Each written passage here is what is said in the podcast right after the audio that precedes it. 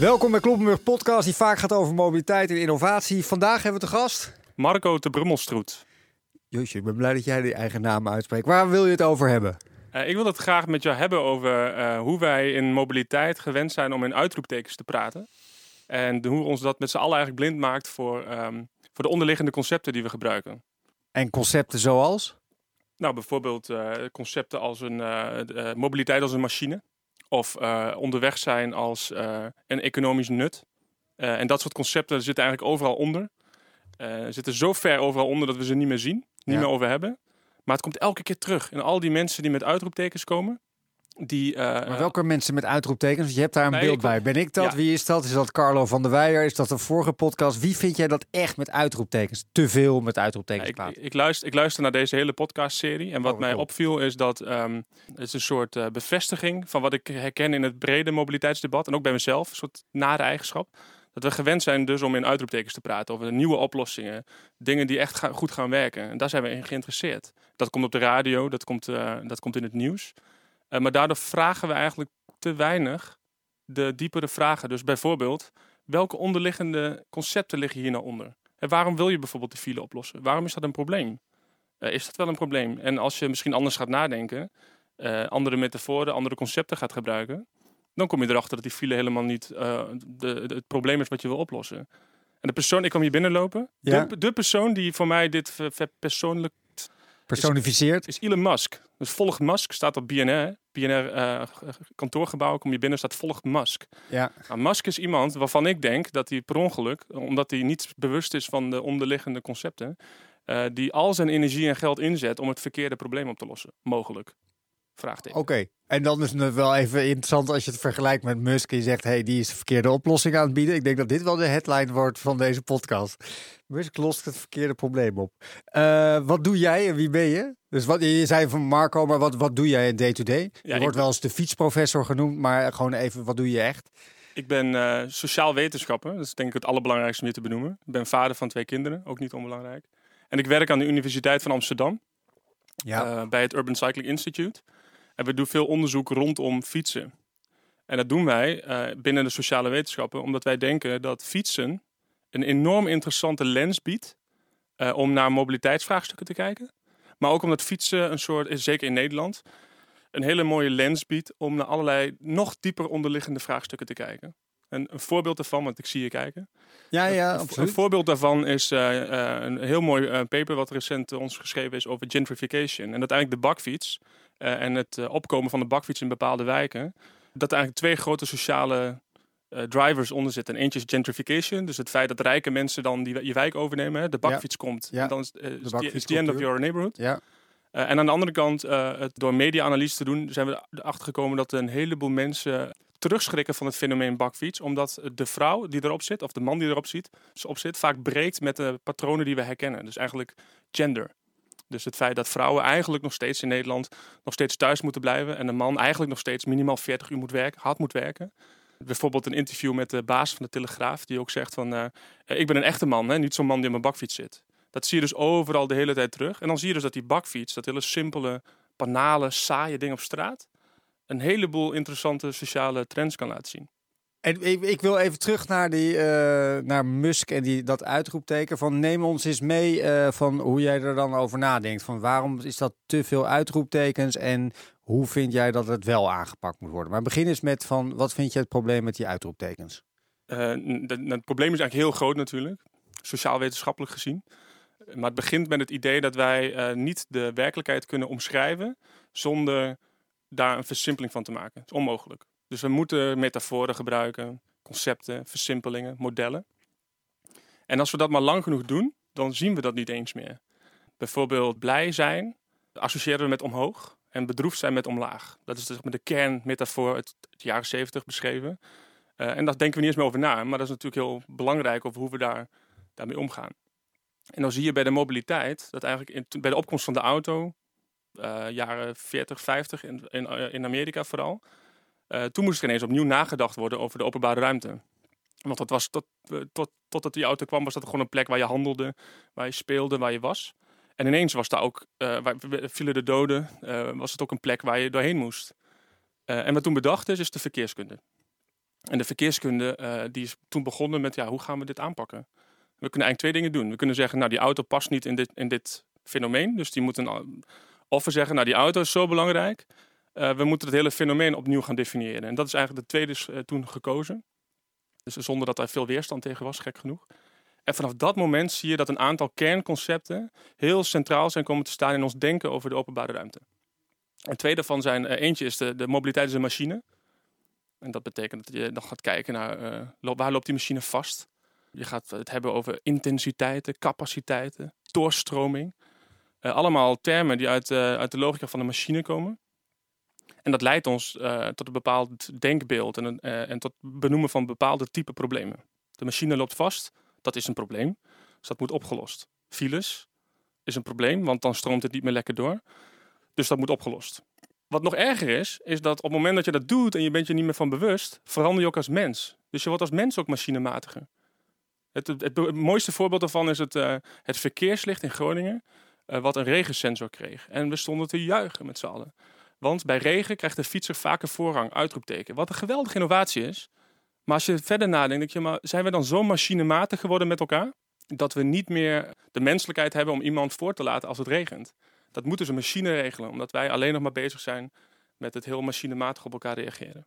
Dus dat is één. Tweede metafoor is. Ik het is wel fijn dat je ook al zei van, nou ja, als ik eenmaal ga, dan ben ik wetenschapper en dan praat ik gewoon door. Dus ik heb, denk, dit wordt een podcast waar ik het minste vragen ga stellen. Maar gaan we door. Twee. Ik hoop dat ik vragen dus. Wat twee is, uh, uh, is um, economie. Dus de verkeerskunde uh, benaderde dit als, als, als machine. Maar dan moet je nog nadenken over hoe ga je die machine dan, wat, wat voor indicatoren ga je er aan hangen. En dat werd geleend van de macro-economie. Dus het idee van de homo economicus. Dus ik ben alleen maar onderweg om ergens te zijn. En dat onderweg zijn, dat, vanuit de economie, is dat een disnut. Dus ik, ik wil eigenlijk alleen maar bij BNR Radio zijn. En de hele weg daar naartoe is een disnut. Dus iets wat je eigenlijk wil reduceren tot nul. Dus die homo economicus, dat beeld, eh, die metafoor die we gebruiken, verklaart een deel van wie wij zijn. Wij zijn ook natuurlijk deels homo economici. Maar alleen maar een klein deel van wie wij zijn. Wij zijn ook uh, homo ludens of homo fabus. Mensen dingen maken, mensen dingen leuk, mensen die spelen. En door dat weer, weer te kiezen, worden mensen ook steeds meer de homo economicus. Dus ik ga ook onderweg denken van, ik ben tijd aan het verspillen, ik moet sneller van A naar B. En nou, als je dan weer naar al die uitroeptekens gaat kijken, bijna allemaal dus ik, ik raad de, de, luisteraar aan om eens terug te gaan door alle, alle podcasts tot nu toe. Bijna allemaal, uh, bij, bij, bijna al die uitroeptekens, daaronder ligt bijna allemaal de wens om sneller en makkelijker onderweg te zijn. Dus één, de wens om de file op te lossen. Bijna iedereen zegt mijn interventie. Ja, ja, maar laten we dan even over de podcast. Waar vind je dat dan in de voorgaande podcasten dat het meest uitdrukkelijke naar voren toe komt? Noem eens gewoon naam en toenaam of je, je kan het je herinneren. Het, meest opvallend vind ik persoonlijk dat dit gebeurt in uh, de wereld van het fietsen. Waar je eigenlijk denkt, nou fietsen zou eigenlijk uh, ons de kans moeten geven om hele andere metaforen te gebruiken. Want denk maar aan Rutger Hauer in, uh, in Turks Fruit, die fietsend zeg maar juist de rebel is en helemaal niet meedoet aan het systeem. Maar fietsen wordt ook steeds vaker beschouwd als heel machinematig. Oplossing voor het fileprobleem. Snelfietsroutes, snellere fietsen. Uh, mobility as a service. Het makkelijke, seamless maken van reizen. Want reizen is een disnut. En fietsen ook versnellen. Dus we hebben het, als we het over fietsen hebben, hebben we het steeds vaker over uh, speed pedelecs, over e-bikes, over uh, snelfietsroutes, over bicycle highways, over bicycle superhighways, over super bicycle superhighways enzovoort, ja. enzovoort. En eigenlijk wat je daar ziet is dat we uh, onbedoeld waarschijnlijk, steeds meer die uh, fietser terug aan het brengen zijn in, dat, in die machine. Want die fietser heeft iets heel eigenaardigs. Die zit eigenlijk niet zo heel goed in die machine. Die fietst namelijk door rood, bijvoorbeeld. Ja, en dat, dat, vinden we heel erg. Ja. Uh, en dat is in sommige gevallen ook heel erg. maar ik denk een van de reacties die, waarom we dat erg vinden, is dat daarmee laat zien van die fietser heeft vaak een lak aan dat machinematige denken. Nou, dan is de vraag, als we die fietser gaan dwingen en als we die fietsen gaan benaderen uh, met dezelfde metaforen, van het disnut, van het onderweg zijn, van um, het machinematige denken, uh, file, fietsfiles bijvoorbeeld, is ook zo'n voorbeeld. Ja, dat is ook een unieke term. En als we dat blijven doen, volgens mij uh, lopen we dan het risico dat we dus dat andere deel van wat die fietser ook is, laten we zeggen de spelende mens, het, het plezier van het onderweg zijn, de kwaliteit van lekker door de stad fietsen, dat uh, lopen we het risico dat we dat steeds minder en minder en minder maken. En hoe zouden we dat dan uh, op een andere wijze moeten aanpakken? En hier komt het gevaar Want dan verwacht je van mij nu een andere metafoor. Tenminste, dat, uh, veel mensen verwachten van mij dan die andere metafoor. Van zet dat andere uit. Ik verwacht niks. Ik was gewoon een open vraag aan het stellen. Ja, dit is, dit is een gevaar die ik bij mezelf herken. Ja. Is dat ik dan bijvoorbeeld zeg, nou laten we dan in plaats van die metafoor, laten we de metafoor van een zwerm vogels gebruiken. En kijken waar we daarmee komen. En de fietser als een zwerm vogels. Waarom zwermt een zwerm vogels? Niemand die het antwoord daarop weet. Maar grotendeels is het gewoon een dans om plezier te hebben. Nou, wat nou als je dat zou uh, gebruiken om naar fietsers te kijken? Waar kom je dan op uit? Maar het hoofdpunt is dat die metafoor ook fout is. Dus alle metaforen die we gebruiken zijn beperkt.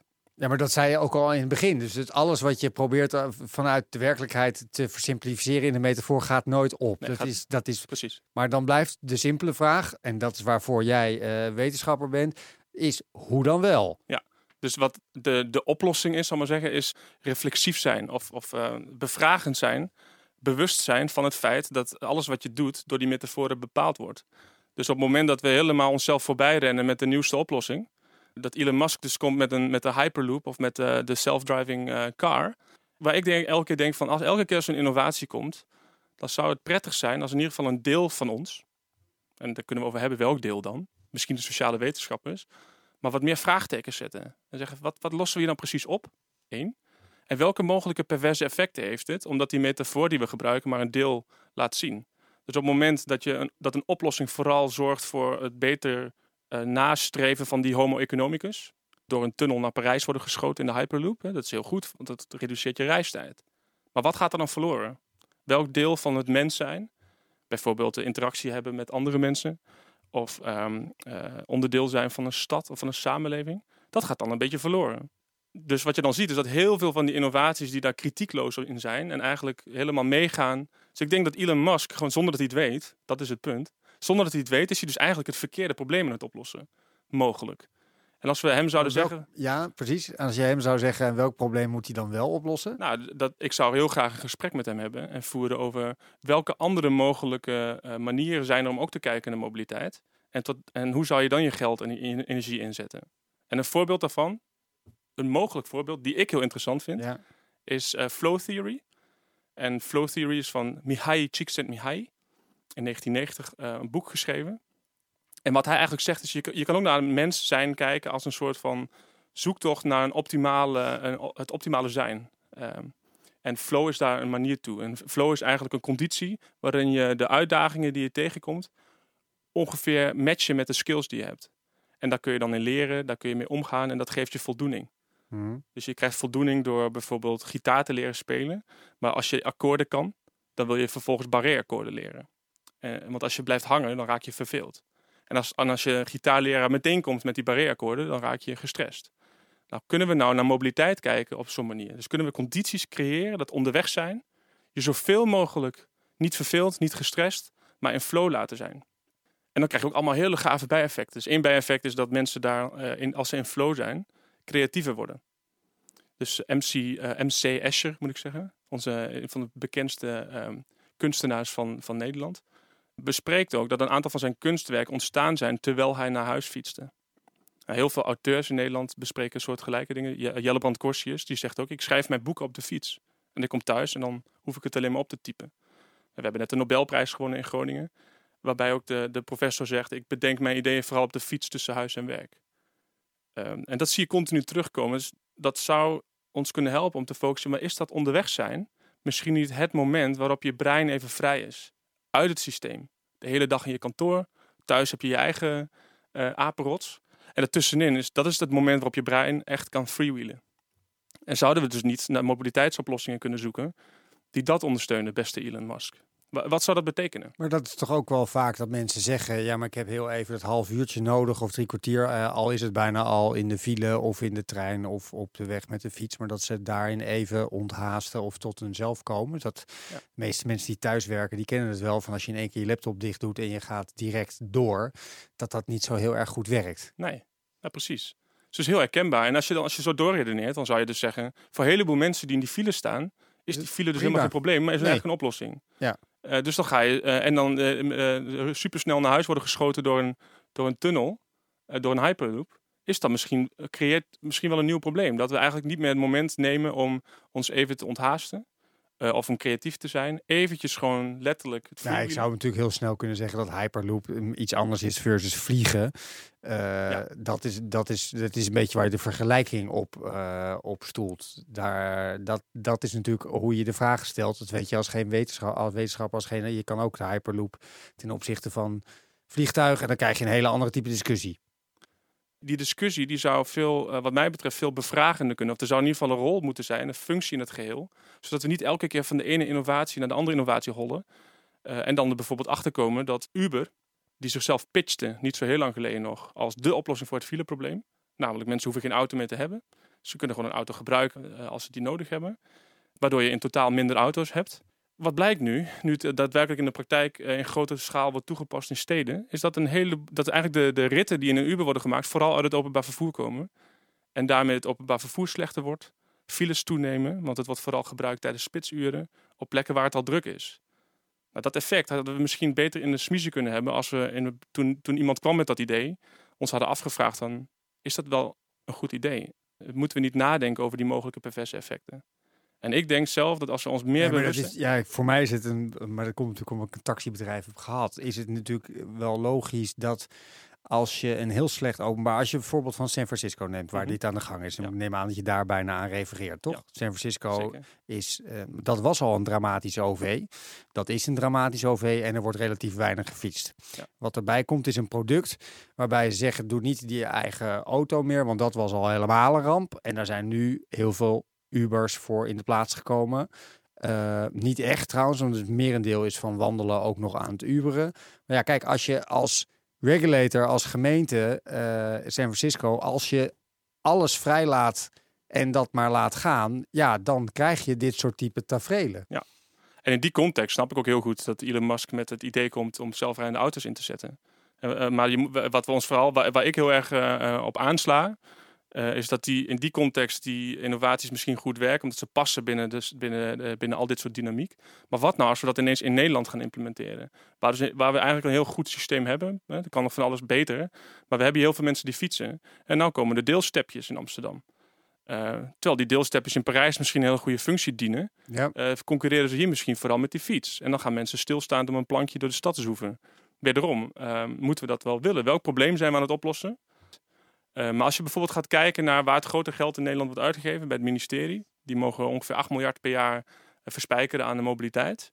En als je dan gaat kijken welke systeemdoelen zitten erachter, welke metaforen worden daar benut, nou, dan is dat heel makkelijk, want dat is gestolde taal op het ministerie. Nee, dat is bekend. Die hebben met Carlo van der Weijer natuurlijk ook voertuigverliezen, eh, economisch nut. Ik bedoel, dat is rampzalig. Ja, dus dat is, dat is reistijdwinst. En, en dan, als je daar geld van wil hebben.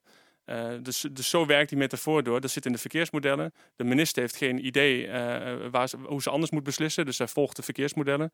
De verkeersmodellen zijn vooral gestuurd op reistijdwinst. En dat zit dus in de metafoor van het disnut van onderweg zijn. Dat moeten we reduceren. Nou, dat leidt dus dat die 8 miljard, als je daar geld van wil hebben, moet je dat zo afvangen. En dat leidt vervolgens tot het idee, laten we snelfietsroutes gaan aanleggen. Terwijl als we dat nou eens zouden proberen om te draaien en zeggen nee, eh, of laten we spelen met het idee dat niet reistijdwinst het belangrijkste is, maar laten we zeggen een heel ander concept, eh, verkeersveiligheid. En we willen eigenlijk gewoon zo veilig maken dat iedereen als die acht jaar is weer naar school kan fietsen. Dat kan. Er zijn ook innovaties voor eh, eh, bedacht. Die, Ja. kunnen, die kunnen we gewoon morgen implementeren. Maar die scoort natuurlijk niet goed in dat hele model. Dus die worden nu bijna niet eens ingebracht als idee. Nou, wat nou als we met z'n allen wat reflexiever zijn over welke doelen streven we nou naar? Nee, maar als je even die verkeersveiligheid wil pakken en je wil dat die achtjarige altijd alles kan, rij, kan fietsen, bij wijze van spreken, dan heb je toch gewoon over de hoek van de Koninginnenweg met de Amstelveense weg hier in Amsterdam. Waarbij je toch echt, ik mijn kinderen niet over die kruising laat gaan. Ik bedoel, dat is toch een heel simpel vraagstuk daar. En Ja. daar is het toch het anders inrichten van de publieke ruimte. En dan heb ik het helemaal niet over fietssnelwegen. Maar als we dat willen, dan moeten daar de beslissingen genomen worden om het fundamenteel anders in te gaan richten. Exact, dat is het punt. Wij hebben het dan nu, omdat wij op- eh, op deze manier beginnen het gesprek, hebben wij het niet eens meer over fietssnelwegen. Maar uiteindelijk kun je geld maar één keer uitgeven. En op dit moment is de fietswereld vooral bezig met het geld binnenhalen om fietssnelwegen aan te leggen. Wat er dus voor zorgt dat we dit soort dingen niet zien of geen geld voor hebben. Geen Nee, maar dat komt, om, dat komt omdat het landelijke regime gericht is op alle landelijke vraagstukken. met de landelijke KPI's, verschrikkelijk woord, Ja. maar die überhaupt niet kijkt naar de hoek van, de, eh, van het onderliggende netwerk. Daar wordt helemaal geen, dat is een gemeentelijke verantwoordelijkheid. Ja, maar stel, stel dat in het, in het model van, de geme- van, de, van, de, van die overheid, een van de KPI's zou zijn verkeersveiligheid en niet reistijdwinst. Dan zou eh, Amsterdam een plan in kunnen dienen waarbij ze zeggen, wij ja, kunnen daar goed op geld uit. Ja. Ja, en dan kunnen we daar geld voor aanvragen. Maar nu, en dat is het performatieve van, van het concept, dat concept werkt dus helemaal door. We hebben het er niet over, dus de homo economicus en de machinedenker zit helemaal verstopt. We hebben het daar niet over, maar het leidt ons wel tot eh, denken in bepaalde oplossingen, denken in bepaalde problemen. Het maakt ons dus blind voor andere problemen. En, het- en, en, en, en, en we verworden zelfs tot die metafoor. We gaan ook steeds meer eh, ons gedragen zoals die metafoor. Ehm, en wat, wat ik denk dus dat daar de oplossing voor is, is daar reflexiever op zijn. En één eh, ehm, partij die die rol zo goed zou kunnen spelen zijn sociale wetenschappers. En als je daarnaar gaat kijken, dan schrik ik wel. Als je naar mobiliteitsinnovaties kijkt, eh, laten we het voorbeeld nemen van de zelfrijdende auto. Daar is in de eerste vier jaar van de hype cycle, dat ding kwam, het idee. eh, Nou, eigenlijk is het al, we kennen allemaal Knight Rider en, en Herbie, dus het is, al, het is een heel oud idee. Maar het idee komt nu, het kan. Er komt, ontstaat een hype cycle, venture capitalism, grote bedrijven, veel geld. Dat ding wordt eh, vervolgens geïntroduceerd, 2015, dus de top van de hype cycle. Dan wordt er een onderzoek gedaan, een metastudie naar eh, hoe zijn wetenschappers hier mee bezig. En dan blijkt dat er geen één kritisch sociaal-wetenschappelijk artikel te vinden is over de zelfrijdende auto. Dat ding wordt dus geïmplementeerd, er gebeuren een aantal ongevallen, eh, er ontstaan ethische vragen. En als je nu gaat kijken, ja, nu heb je een sneeuwbaleffect van kritisch wetenschappelijke papers op sociaal, in het sociale domein. Maar wat nou als we het voor elkaar kunnen krijgen om bij een innovatie eerder daar te zijn en te zeggen: oké, die zelfrijdende auto is een hartstikke goed idee. eh, spaart mensenlevens als we het inzetten op de snelwegen. Ja. Dan waren we er nu al geweest, toch? En dat was obvious en klaar. Ja, dan waren we al klaar. Dan hadden we gewoon in de stad hele andere dingen kunnen doen. Dat klopt, dat klopt. Ik zit even aan een andere podcast terug te denken. Welke denk je aan dan? Dat vind ik nog wel interessant. Nou, bijvoorbeeld ook eh, de podcast over gedragscampagnes. Ja. Wat dan vooral gaat over eh, hoe goed zijn die gedragscampagnes in het oplossen van de file. Hoeveel mensen krijgen we uit die auto en hoe, hoe lang beklijft dat? Terwijl ik denk, ja, maar dan dat hele eh, gamificeren en het, het belonen van iemand. Dan, dan maak je iemand een homo economicus. Met een mogelijke perverse effect dat iemand dus zijn gedrag verandert omdat hij een prikkel krijgt. Dus de, de- wat ik altijd graag vraag aan mensen die daar onderzoek naar doen, want die onderzoeken gaan ook vaak alleen maar werkt het of niet en niet over wat zijn de perverse effecten. Maar die vraag ik altijd, als je kinderen iets, doet, iets doen wat niet mag, eh, leg je dan uit aan ze waarom dat niet mag? Of geef je ze dan geld op het moment dat ze, iets, dat ze hun gedrag veranderen? Er zijn er maar weinig mensen die hun kinderen met geld proberen bij te sturen. Eh, want het is een, eh, een opvoedkundige beter, eh, Ja. be- beter geaccepteerd dat je met ze in gesprek gaat. Maar waarom doen we dat dan wel met mensen zodra ze mobiel zijn en in, in die machine zitten? Dan gaan we ze geldprikkels geven en dan gaan ze hun gedrag veranderen. Ik vind het altijd vanuit een wetenschapper dat ik altijd denk, ja, ik snap het allemaal wel. Ja. De spelende mens in eh, de grachtengordel en die graag wil of daarbuiten. Maar we zitten nu wel met een economie die op dit moment ook draait. En dat Ja, je ik- dat ik- wil veranderen en daar een andere zienswijze over wil leggen, Ja. dat begrijp ik. Maar dan zit iedereen ook wel, hoe lossen we het in de tussentijd op? Ja, Dat we de stappen daar naartoe maken. ja nou ja, dus eh, één, eh, eh, verwacht van mij geen antwoord. Maar ik, ik probeer bloot te leggen hoe we in deze shit zijn gekomen, zullen we zeggen. Ja. Ik denk dat het heel belangrijk is om ons te beseffen dat dat gebeurd is. Eh, belangrijk dat we politiseren dat dat gebeurd is. Dat we dus zeggen, hè, die, die metafoor die we gebruiken, daar hoeven we het niet mee eens te zijn. Daar kunnen we ook een andere voor gebruiken. Het feit dat die, die technische eh, engineer, die uit, eh, opgeleid in TU Delft, die zegt ik ben verkeerskundige. Ik, ik, ik bepaal voor u wel hoe het mobiliteitssysteem, eh, hoe, we dat, eh, ehm, hoe we dat managen. Daar moeten we vanaf. We moeten naar politieke partijprogramma's waar mobiliteit veel centraler staat. Dus we moeten het echt politiek maken. Hoe gaan we met elkaar om in die openbare ruimte?